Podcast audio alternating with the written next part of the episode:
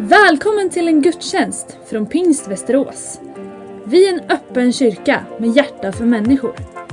Vår bön är att gudstjänsten ska uppmuntra dig och att du får lära känna Gud lite bättre. Varmt välkommen!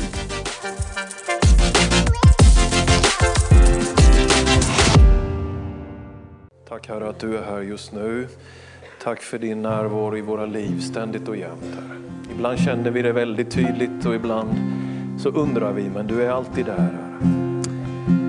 Åh, vi älskar din närvaro, vi älskar att vara i ditt hus. Vi vill vara tillsammans med dig Herre. Vi vill äta och dricka av ditt goda och mättas av din närvaro Herre. Tack för helande i ditt hus Herre. Tack för värme i ditt hus. Tack för kärlek i ditt hus Herre. Tack för upprättelse för människor. Tack för styrka till den som är trött Herre och glädje mitt i sorg och frid i all oro Herre. Att från dig kommer vår verkliga styrka Herre. Halleluja, halleluja. Om det känns okej okay för dig så liksom lyft blicken och det står att Jesus såg mot himmelen och bad. Upp med hakan höll jag på att säga. Vi kan se upp och se lite möjligheter och vidder. Jag lyfter blicken till bergen varifrån ska min hjälp komma, står det i psalm 121. Min hjälp kommer från Herren som har skapat himmel och jord. Han ska hjälpa dig och mig. Han vill hjälpa oss, han bryr sig om oss. Jesus, vi tackar dig för att du hjälper oss i allt och genom allt. Att du är en stark och mäktig Gud som älskar ditt folk, Herre. Tack för att du är frälser, att du helar och läker, att det inte finns någon fördömelse i dig, utan att du hjälper genom allt, Herre. Tack att du har sett oss hela tiden, att du alltid är vid vår sida. Jesus, vi prisar dig. Amen, amen. Amen. Vi ska läsa dagens bibeltext och vi älskar Guds ord, därför står vi upp i Guds hus. Och jag brukar skoja och säga, om du tycker man får stå upp för mycket i pinkyrkan, var glad att du inte är ortodox, de står hela tiden när de är i kyrkan. Vi läser en enda bibelvers och idag blir det kort och gott. Och det är bra för blodomlopp och många positiva effekter att få stå upp ibland. Det kan vara skönt att sitta med och det var någon som somnade i kyrkan en gång och sa att det, det finns väl sämre ställe att somna på än i kyrkan. Det kan man ju också hålla med om. Så känn dig hemma men öppna ditt hjärta för Gud. Vi håller på och eh, läser från Bergspredikans inledning som är saligprisningarna. Detta vackra ord som jag tror vi behöver. En modern version av att få vara lite glad, att få känna av att livet är härligt, att det finns någonting som är väl mitt i all röra, mitt i allt som rådbråkar en på insidan. Så vill Gud välsigna oss, han vill hjälpa oss, han bryr sig om oss. Han vill väl i allt. Och en enda vers och det är Matteus evangeliets femte kapitel och vers 6 då i tro på Guds ord i Jesu namn. Saliga är de som hungrar och törstar efter rättfärdighet. De ska bli mättade. Ska vi säga amen? Varsågod och sitt ner.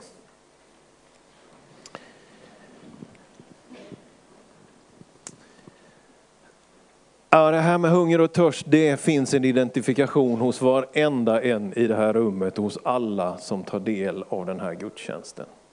Är det något vi har gemensamt så är det väl det. Vi blir hungriga, vi blir törstiga. Vi är skapade sådana. Vi fick en mun och vi kan inte bara prata med den utan vi äter med den också. Det här är ju djup kunskap som ni märker förmedla på en hög nivå här. Insikter i livet. Man tuggar sig fram, höll jag på att säga. Människan är en förtärande varelse. Ja men det är ju så, vi är ju skapade så. Det är så självklart så vi glömmer bort det. Det är ju ofta så. Vi glömmer bort hur mycket gott vi har och hur mycket bra vi har i det vi är skapade till. Så att vi tar det så för givet så att det på något sätt är som det är. Jag ska, jag ska inte glömma, jag glömmer inte, jag minns en gång i skolan på högstadiet när en klasskompis liksom gick upp för honom att prickig korv och medvurst och sånt, att det kom liksom från djuren. Va? Att det var djur som hade blivit det. Och han var bondson, kan du fatta? Han var själv bondson, men då fattade han att det, det, det, det här charkuteriet kom från... Ja. Det var, det var en intressant att se när den där berömda poletten trillar ner och Liljeholmen tänds. Liksom, och konstatera att jaha, är det så? Nej, men det här med att vi äter har ju skapat utveckling, det har skapat entreprenörsanda. Vi behöver odla marken, vi behöver skörda, vi på något sätt måste ju vara både jägare och samlare och odlare för att kunna överleva.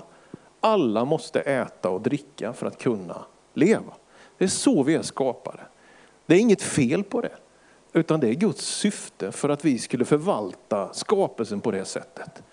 Det är också en basal men ändå på något sätt viktig tanke att ändå ha med sig på något sätt. Gud verkar vilja att vår hunger och törst och längtan ska driva ett engagemang, ett arbete, ett förvaltarskap av tiden. Att få se de här fälten som vajar för vinden, att få plocka en frukt, att få känna doften av ett nybakat bröd, att få äta en måltid, att få höra de där underbara orden. Maten är klar. Alltså, det är så mycket i det här med måltiderna som ju vi älskar tror jag. Ibland kan det vara rätt så skönt att få vara för sig ensam, men att gå och sätta sig ensam på en restaurang tror jag många av oss kanske ändå finns lite så här, tar emot lite grann. Jag reser ju en del i min uppgift och det blir ett och annat stopp för mycket på vissa kedjor som finns längs motorvägarna. Och, och många gånger liksom så bara slänger man i sig maten för man vill hem, liksom, eller man vill fram. Och då blir inte måltiden en del för gemenskap kan man säga, utan det blir bara någonting som ska fixas av. Jag är kanske lite uppgiftsorienterad så jag ganska sällan blir färdig sist med måltiden kan man säga, utan jag äter lite för snabbt. Jag är nog en snabbätare. Jesus säger här, saliga är de som hungrar och törstar efter rättfärdighet, de ska bli mättade. Vi har fysiska behov, vi har själsliga behov och de är givna av Gud. Det är någonting gott i det. det är, jag tycker inte det anstår en predikant att stå och skälla på folk att de vill äta något gott på fredagskvällen. Utan livet har sina goda stunder och vi behöver få njuta av tillvaron. Men jag tror att det anstår och angår en predikant att säga, det är inte alla dina behov som är fysiska och själsliga. Om du ägnar en weekend åt bara vara ute i naturen eller kolla på tv eller äta den där goda måltiden, men inte tar in Guds ord eller tar del av nattvarden, så kanske det ändå är en brist till din själ och ditt hjärta, till din ande. Du är inte mätt i hjärtat om inte det där finns. Att tänka sig, jag läste en bok av en kvinna som heter Rachel Held Evans. Hon, är, hon dog tyvärr i cancer, men en amerikansk kvinnlig skribent med ett tonläge som jag många gånger uppskattar. Hon skrev en bok som heter Searching Sunday. Hon berättar om hur hon och hennes man kände att de orkade inte med sin församling. De orkar inte, framförallt orkar de inte med pastorn, säg inte amen helst här nu. Men de de liksom blev så trötta på det så de drog sig undan. Va? Och de tyckte det var fantastiskt. att Få vara hemma på söndag slippa det där och, och, ta sig iväg och allt omständigt som det ju ändå är när man väl är ledig och allt det där. Men när det hade gått, och de kollade, kunde läsa New York Times länge i sängen, liksom kolla på morgon-tv och sådana saker. Jätteskönt, för det är det ju. Ska ju inte förnekas att det kan finnas något liksom soft i det. Men så går det upp för henne, den här Rachel Held Evans, just med nattvarden. Efter tre månader så tänker hon en tanke en söndag morgon. Ska vi leva resten av våra liv och aldrig få ta del av brödet och vinet, påminna oss om att Jesus dog för oss, att vi tillhör honom, att vi tror på ett evigt liv. Det blir liksom en slags liksom uppenbarelse, vad ska man säga, en encounter, en reality check, vad ord man ska använda. Där de ändå kände, trots att de faktiskt tyckte mycket var jobbigt med det kristna livet och gemenskapen, men så fanns ändå törst, hunger och längtan kvar där. Och den finns i dig och den finns i mig. Det är inte så att man får ihop allting. Det är inte alltid så att alla måltider blir perfekta. Liksom det är vidbränt. Jag har tre barn som kan berätta om en traumatisk upplevelse när jag lagade fisk till dem en gång i deras uppväxt. Det är en återkommande berättelse vid våra familjehögtider kan man säga. Det är inte alltid det blir så bra va, när någon kokar ihop någonting. Jag inser det. Men det är ändå så att vi har inte bara fysiska skäl. Du har behov av Gud min vän. Alla längtar efter honom för vi är skapade så. Vi är inte bara kropp och själ, vi är också ande. Det finns ett utrymme i dig som är skapat och nedlagt för att ha direktuppkoppling med himmelriket. Tungotalet är ju sånt. En del raljerar över tungotalet. Äh, de hittar på eller vad det är. Du, jag ska säga det, jag har hört många böner med förståndet som jag undrar, ber du till Gud eller är det mig du vill uppdatera om din uppfattning? Jag har varit i ganska många sammanhang där de själsliga bönerna har tagit över på något sätt och så har jag tänkt för mig själv ibland, tungotalet är ju fantastiskt, det är ju direkt uppkoppling till himlen, det är friskt och rent och det är fritt från mina åsikter. Utan det är bara ett pålande liv till min ande. Att få dricka brödet och vinet, vad är det? Ja men det är ju att få leva av frälsningen. Det är ju att få törsta och längta efter rättfärdighet.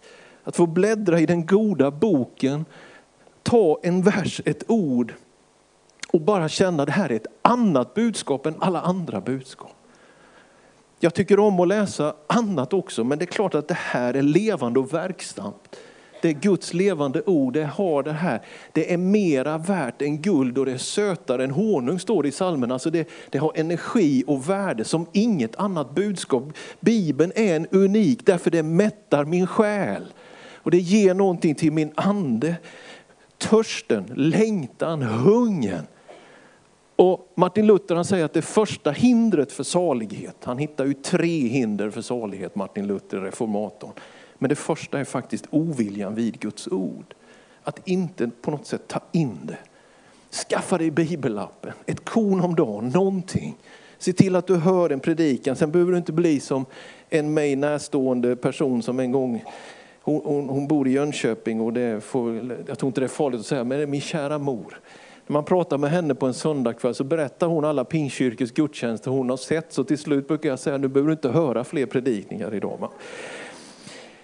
Men att få i sig någonting som inte bara är till själ och kropp. Jag tror att vi behöver det. Saliga är de som hungrar och törstar efter rättfärdighet, för de ska bli mättade. Brödet som vi bryter, vi kommer alldeles strax att dela måltiden. Det brutna brödet, Jesus som gav allt för dig och mig. Att Gud själv bryr sig om sin skapelse. Att han vill duka ett måltid. Det är Herrens bord. Det är Herrens måltid. Och vi välkomnas in i detta. Halleluja. Jag behöver det här. Jag kan inte, jag kan inte bara leva av att ja, nu ska vi ha något fysiskt. Liksom, eller, men jag har fysiska behov. Jag kan inte bara leva av att jag ska liksom på något sätt ha en uppfattning i politiska frågor. Mitt vittnesbörd är det att jag törstar och jag längtar. Och jag tror inte jag är ensam om det. Men jag längtar efter Gud. Att det också finns något vackert över det som är din längtan i livet. Och att det faktiskt är det som fäller människan där i lustgården också. När längtan går i fel riktning. Att äta upp kunskapen istället för att dela den.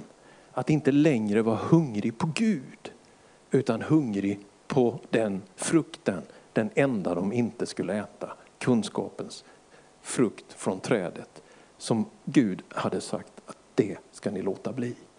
Och så är ju människan sån att det kan vi inte låta bli. Men så är Gud nådig och barmhärtig. Och så går det vidare från trädgården där till hela berättelsen om vem Jesus är. Och att han dukar en måltid och att den framtida visionen i det himmelska Jerusalem har tidernas och historiens mäktigaste fest framför sig. Lammets bröllopsmåltid ligger framför och vi smakar någonting i nattvarden som är en föraning av den totala harmoni och tillfredsställelsen av att få vara med honom. Att få hungra efter Gud. Vi hungrar så mycket, vi gör ju, vi är ju längtande. Det leder oss till någonting och kanske syn på pengar och relationer och karriär och utbildning och hälsa. Viktiga saker, angelägna saker, fina saker. Men allt det där kan ta Guds plats. Och här säger Herren själv, saliga är de som längtar efter rättfärdighet. Rättfärdigheten som Gud ger i Jesus Kristus. Att längta efter rättfärdighet påstår jag, det är att längta efter Jesus egentligen. Han kommer med frälsning, han kommer med det rätta förhållandet till Gud. Gud ser på oss genom Jesus och allt är väl. Vi välkomnas till hans bord tack vare vad han har gjort på korset för oss. Lov att vara Herrens namn. Det finns en öppen dörr, det finns en möjlighet, det är någonting som är, det finns ingen fördömelse utan du välkomnas till bordet, det finns en plats för dig. Och att det är liksom min bön och längtan att din prioritet också skulle gå i riktning till att längta efter honom. Att få be, att få bläddra i boken, att få ta del av brödet och vinet. Att få på något sätt förkovra sig och komma honom lite närmare och leva det livet. Det är någonting så vackert i det. Därför att det här kan så lätt leda oss fel. Låt mig ta bara ett exempel, jag har tagit det förut men jag tycker det är slående. Att i vårt lands historia i början på 1900-talet så är det, ja det är ju första världskriget och världen liksom är i konvulsioner då som nu. Vi har inte allmän och lika rösträtt. Inte alla män får rösta inte alla, och inga kvinnor får rösta. Det ordnas en samlingsregering som leds av en Hjalmar Hammarskjöld som får en mycket känd son sedan, Dag Hammarskjöld. Hammarskjöld blir statsminister som tjänsteman. Han är inte politiskt tillsatt, det är ett sånt krisläge som man sätter till en tjänsteman. Han var ju landshövding i Uppsala men blir statsminister. Hans regering kallas inte regeringen Hammarskjöld utan regeringen Hungersköld. För det är så hårt och svårt under de åren och det är sådana krafter då med krig så att, så att man gör den här krisregeringen eh, så att säga och fattar hårda, det är tufft i Sverige. I samma veva som det här pågår och vi är under det trycket och det finns fortfarande så mycket fattigdom i Sverige, tas de här besluten om allmän och lika rösträtt. Det är i kölvattnet utav detta.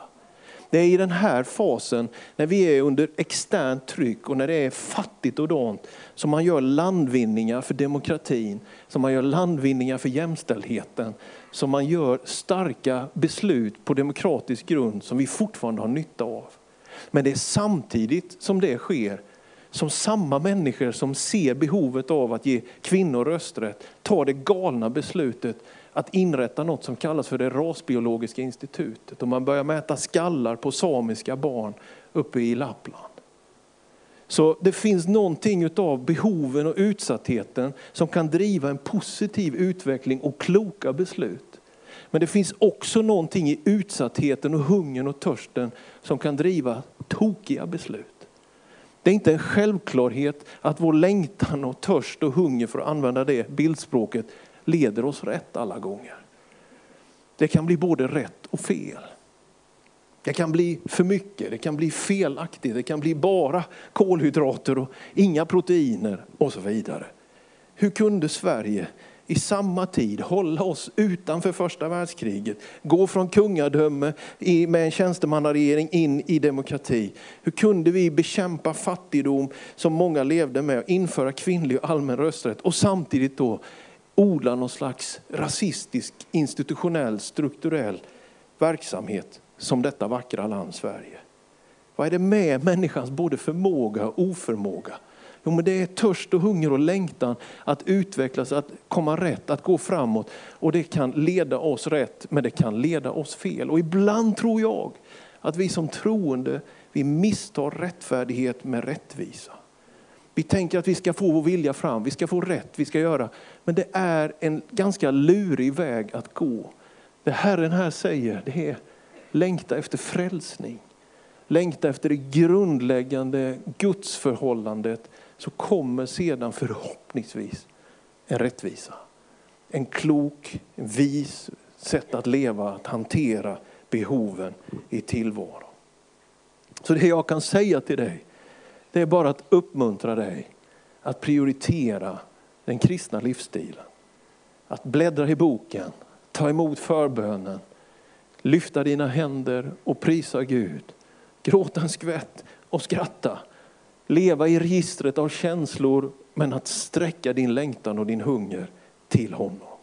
Prioritera Jesus. Att tillgodose fysiska ja, själsliga ja behov. Men glöm inte de andliga behoven.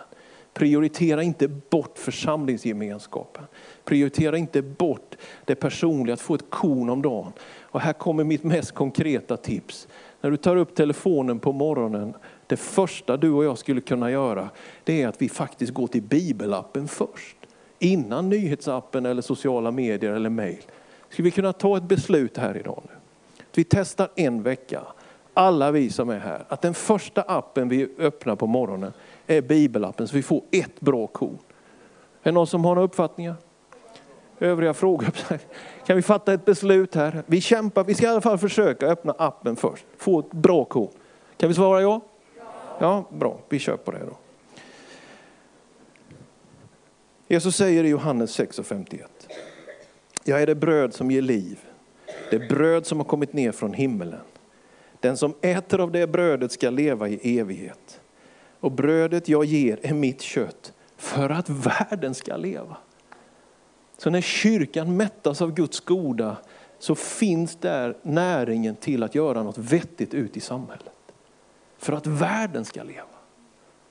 När vi äter och dricker brödet så är det också en signal om att vi ser det finns de som inte har något att äta och dricka idag. Fysiskt, själsligt, andligt. Jesus i församlingen. En mättnad också för att hela världen ska få leva. Saliga är ni som hungrar och törstar efter rättfärdighet för de ska bli mättade. Det är ett ord som talar om tillfredsställelse, en slags förnöjsamhet, att känna att det är väl. Att liksom bara känna när kvällen kommer, allt är väl. Det är en underbar erfarenhet. Och vi vet alla att det kanske inte betyder att hälsan är på topp och relationerna är checkade och att allt funkar så jättebra. Det kan finnas massa saker men det kan ändå vara väl. Var i består mättnaden för Guds församling och för dig som troende? När är vi som närmast det där harmoniska tillståndet? Tänk att jag tror att vi är väldigt nära det när vi tar emot bröd och vin. Jag tänker att vi är väldigt nära den mättnaden när det över våra läppar kommer två ord. Tack Jesus. Det är när man fylls av tacksamhet och förundran som det är som mest helt.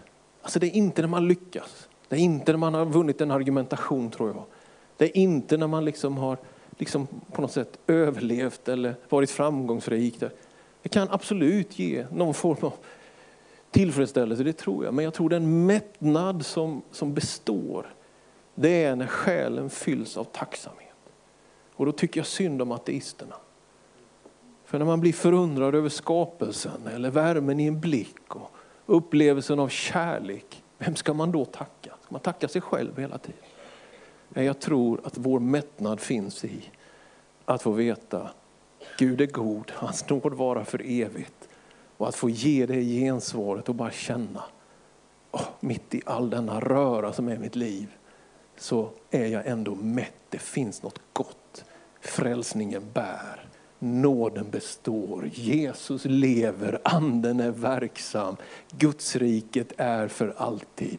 Och jag tillhör inte regeringen hungersköld, jag tillhör himmelriket. Jag är på väg emot någonting som består för alltid. Och det är seger i Jesu namn som är verkligheten som definierar mitt liv. Min mättnad kommer inte ur mig själv, den kommer ur hans försoning och ur hans närvaro ständigt och jämt i våra liv. Ska vi säga Amen. Amen. Tack Herre för din nåd.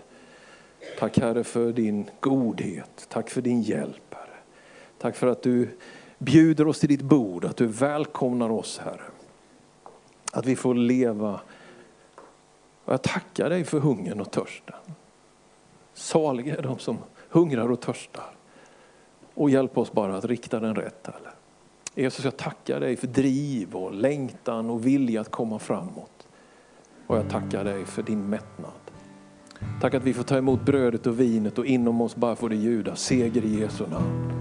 Du lever idag, din frälsning håller. Allt är väl.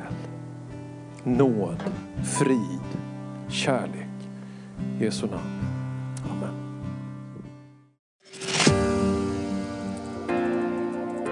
Du har lyssnat på en gudstjänst från Pingst Västerås. Har du frågor om församlingen eller vill veta mer om kristen tro kan du gå in på vår hemsida vasteras.pingst.se Varje söndag firar vi gudstjänst tillsammans klockan 10.30. Välkommen att vara med via webben. Sök efter vår Youtube-kanal, Pingst Västerås, så hittar du livesändningen.